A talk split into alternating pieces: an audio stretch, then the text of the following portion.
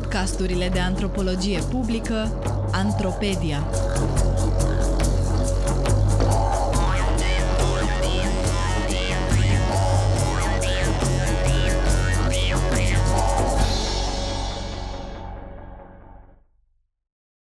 Dezinstituționalizarea serviciilor pentru persoane cu dizabilități și viața cotidiană după un orfelinat românesc.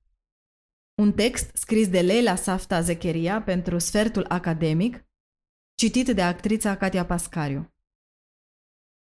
Scurt eseu realizat pe baza tezei mele de doctorat în științe politice de la Universitatea Central Europeană, Budapesta, între 2013 și 2018, și a unei cercetări ulterioare la New Europe College București, între 2019 și 2020.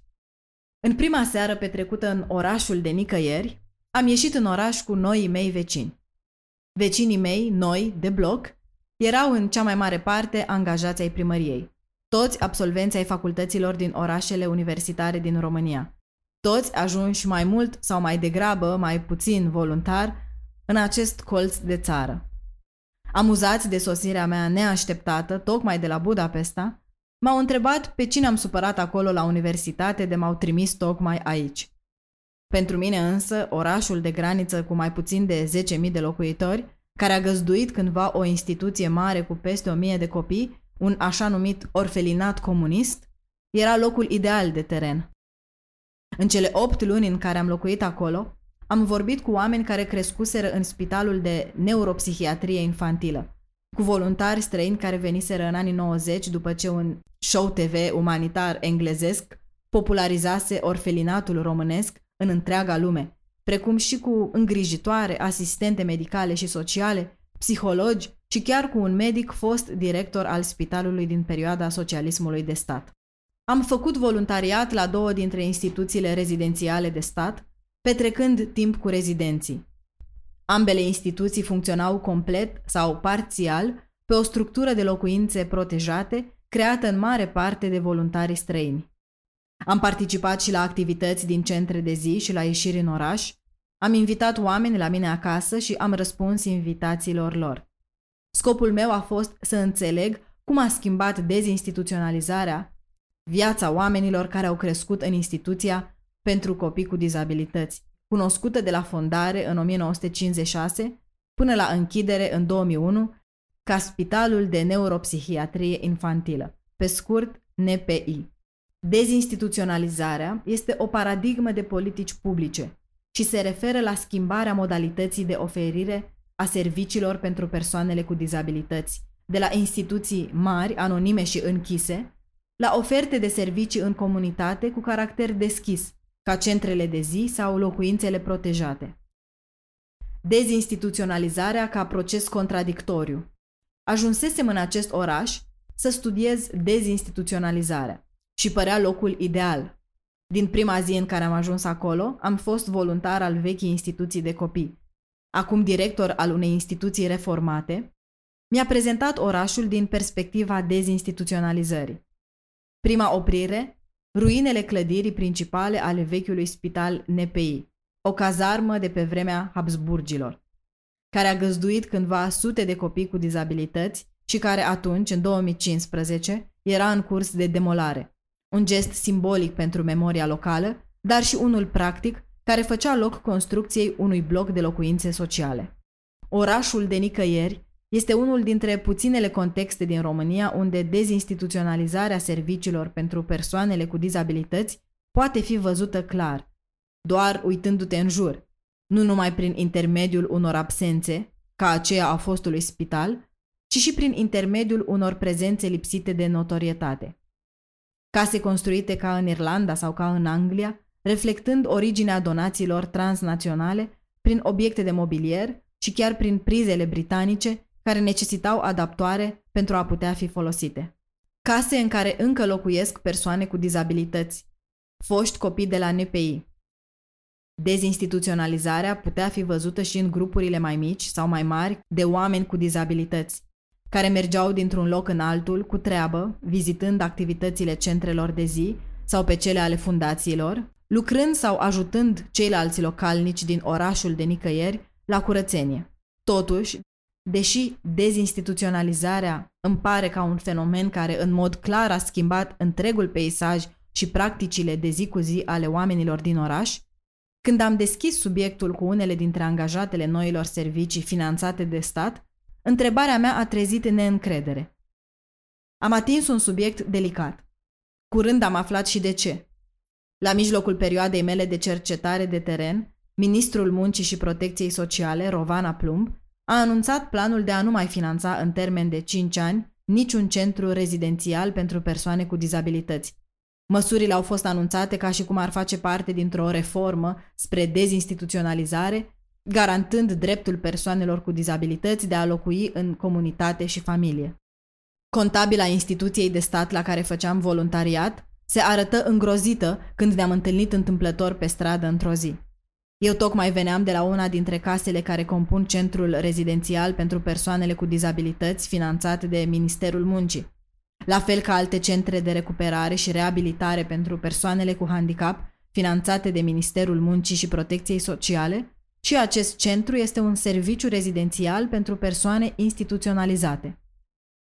Dar, spre deosebire de multe alte centre pe care le-am vizitat în mai bine de un an de cercetare de teren, acest centru nu este într-un loc izolat. De fapt, nici măcar nu este într-un singur loc. Cele 5-6 case ce compun serviciul rezidențial sunt răspândite prin oraș, de la marginile de sud ale orașului până în zona de nord. O mașină aduce proviziile la fiecare dintre case de la sediul central, o casă un pic mai mare care include și un mic birou unde lucrează cele trei membre ale personalului administrativ. De gătit se gătește separat în fiecare casă, unde locuiesc doar 5-6 persoane. Pare exact ilustrația a ce știu despre locuire în comunitate. Și totuși politicile pe care le discut cu contabila indică exact contrariul. Centrul rezidențial ar fi desfințat dacă s-ar aplica regulile anunțate. Dezinstituționalizarea de la centru ar desfința dezinstituționalizarea de la firul ierbii. Așa am ajuns la prima dintre concluziile cercetării mele. Când studiem politicile publice ca proces, ele pot funcționa în mai multe timpuri, cu mai multe logici, care în practică se pot contrazice. Numai etnografia ca metodă ne poate releva astfel de procese și contradicții, pentru că ele nu sunt evidente din documente.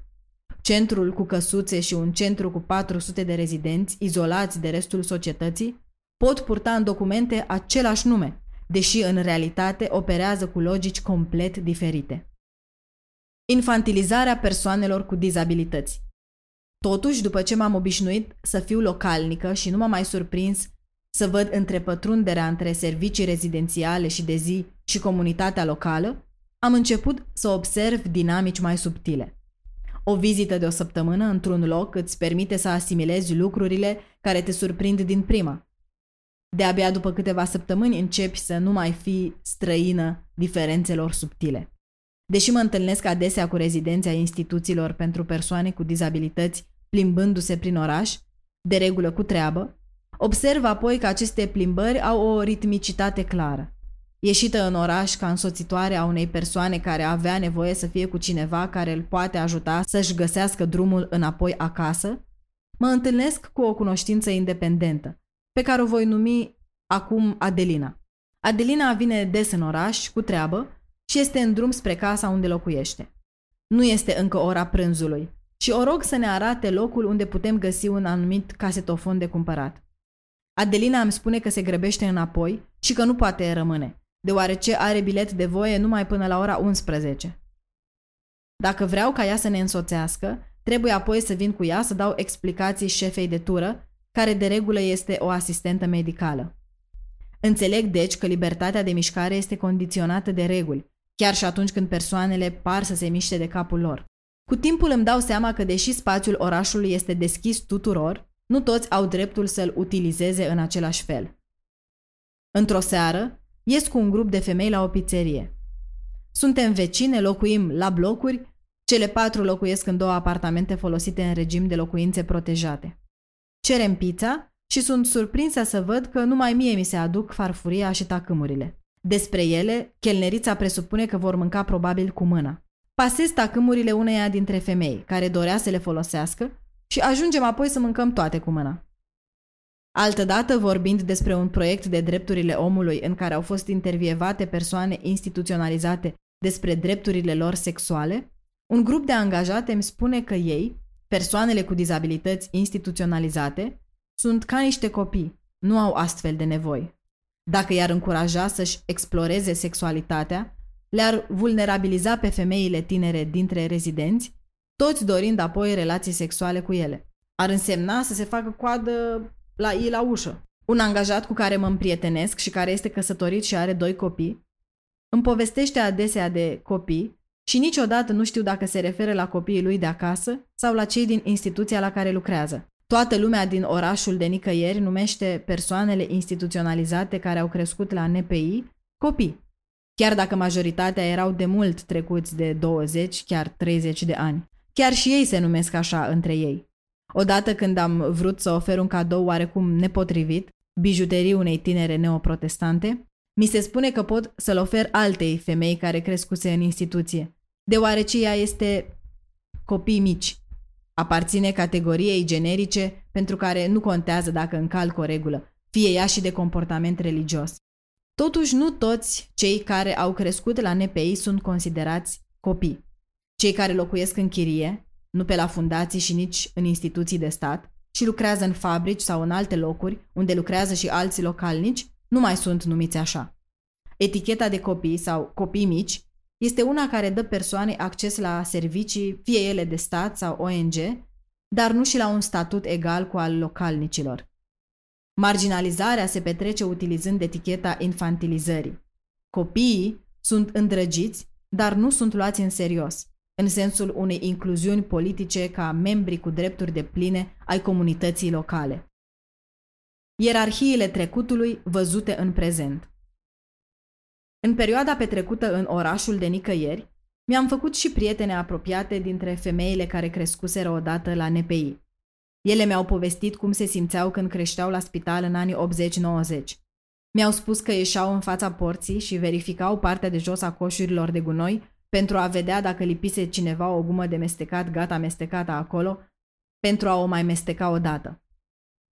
Alina, nume schimbat, mi-a spus că și ea și-a promis atunci când va crește mare, va lucra și va avea bani ei ca să nu mai caute guma de mestecată altora pe sub coșurile de gunoi.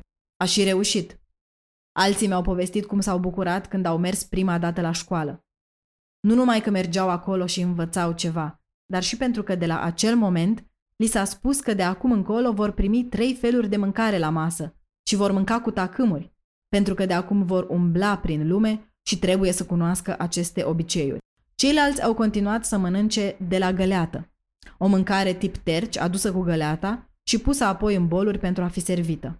Aceste diferențe în felul în care era servită mâncarea se reflectau cel mai probabil și în calitatea mâncării și probabil implicit în șansele de viață și sănătate ale persoanei. Între copiii de atunci se trăgea linia între cei selectați pentru viață și cei lăsați în urmă o ierarhie biopolitică reflectată în mâncare, recuperare și educație. Spitalul NPI se află acum pe lista a mai multe instituții pentru copii în legătură cu al căror trecut s-a deschis o investigație a Institutului de Cercetare a Crimelor Comunismului și a Memoriei Exilului Românesc. Acesteia i-au urmat în 2017 și 2018 două sesizări penale cu cercetări care se desfășoară în prezent în REM, fără suspect clar, pentru tratamente neomenoase aplicate copiilor în perioada socialismului de stat. Deși în proces nu a fost acuzat încă nimeni, inițierea lui a transformat peisajul memoriei locale. În 2020, când am revizitat orașul de nicăieri, am fost și la cimitirul ortodox, unde există o secțiune separată unde sunt îngropați majoritatea decedaților din rândul copiilor de la NPI, indiferent dacă au murit când spitalul încă mai exista sau după aceea. Secțiunea odată plină de buruieni este acum mai îngrijită și în capătul ei a fost ridicat un monument din marmură cu doi îngeri care dorm cu capul pe o cruce, care poartă inscripția Dumnezeu să-i odihnească în împărăția cerurilor. Totuși, nimic nu poate distrage atenția privitoarei de la peisajul dezolant. În afara câtorva morminte îngrijite ale unor persoane care au murit în ultimii 10 ani, Restul secțiunii seamănă mai degrabă cu un mormânt colectiv. Crucile sau pietrele funerare sunt rarisime. Întreaga secțiune nu pare să aibă mai mult de 10-15 cruci. Deși procesul penal recent vorbește de 340 de decese survenite în cadrul instituției numai în anii 80. Trecut, prezent și viitor. Orașul de nicăieri, cu relațiile lui complexe și violente, dar și cu transformarea lor contradictorie și plină de speranță, reprezintă un punct de pornire într-un exercițiu de reflexie. Care este locul pe care îl atribuie societatea persoanelor cu dizabilități din jurul nostru? Cum putem contribui ca acesta să fie mai puțin violent, exclusiv și infantilizant? Cum putem face ca acesta să se bazeze pe respect, demnitate și egalitate? Nu putem transforma trecutul, dar putem schimba prezentul pentru a avea alt viitor.